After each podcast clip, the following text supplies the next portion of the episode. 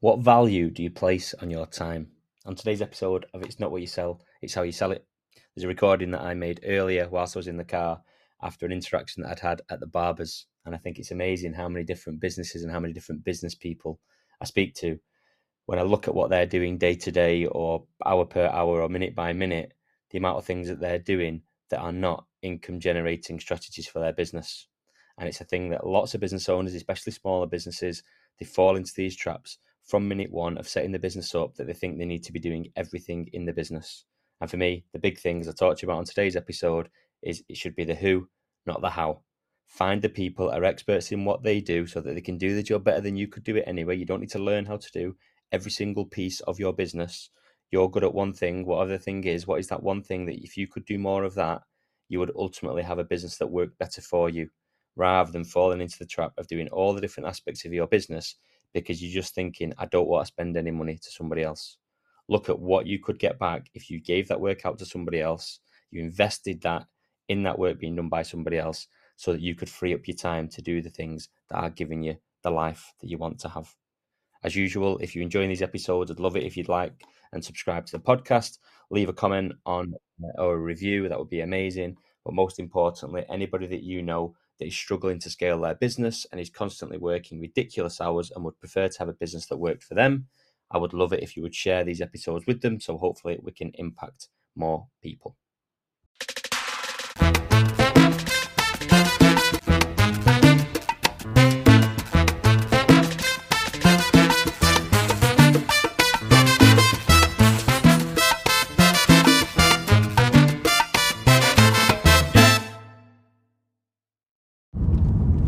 Had an interesting one in the barbers.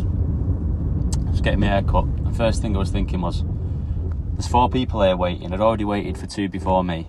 It's already getting on. It's an evening. It's a Tuesday late afternoon.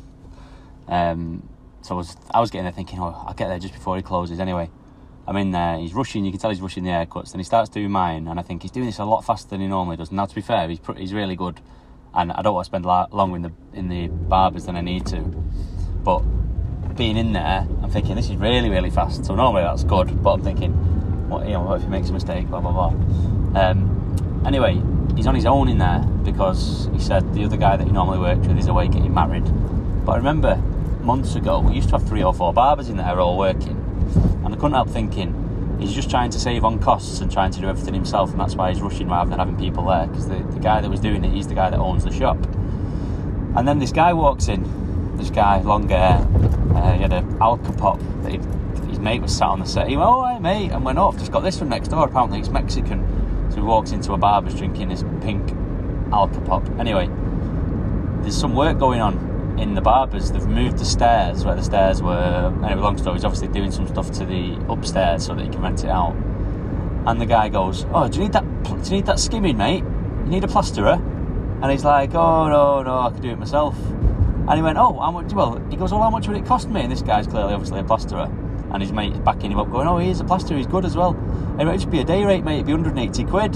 And the barber starts laughing, he's like, oh, I could do that myself. And then obviously I'm going into, I'm thinking like business mode. What could, what else could he be doing instead of spending a day plastering like a wall? But he doesn't see that, he sees that as a cost. And I remember reading a book um, called Your Next Five Moves.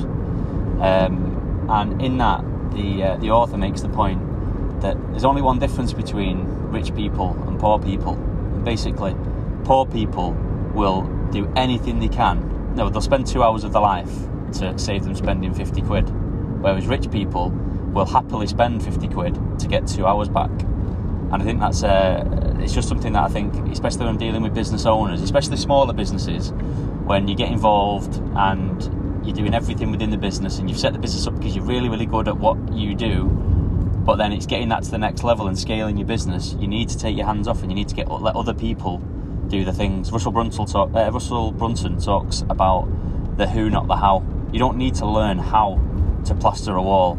I, I mean, I'm assuming he's not got any experience in plastering the barber.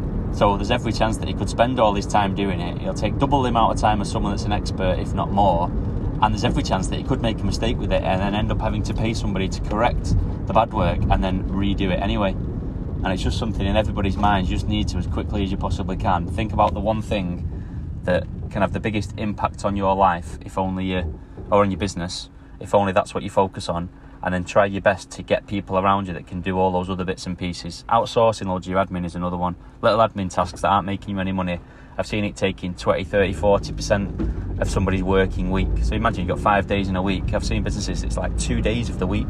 They're catching up on emails or putting together proposals or they're doing their invoicing. Or all different types of things. And if you outsource those things what could you do with the time that makes you the most money? And i just thought that was a case in point of people in somebody in a smaller business that's going to really really struggle to ever scale that business because he's going to be he's going to be sort of not wanting to spend any money to let an expert do something so that the full day I don't know how many haircuts he could do in a day but you know it's 20 quid a haircut the rate he's going there today I bet he's doing four haircuts an hour so it's 80 quid he's got a busy shop it's only a couple of hours work for him that he could be doing while he's paid somebody who's an expert to make the thing look good and then he's still got the rest of the day to make even more money so I just thought it was a really interesting one, and it's literally just happened. So I thought I'd share it with you. Hopefully, you take some uh, some inspiration from that.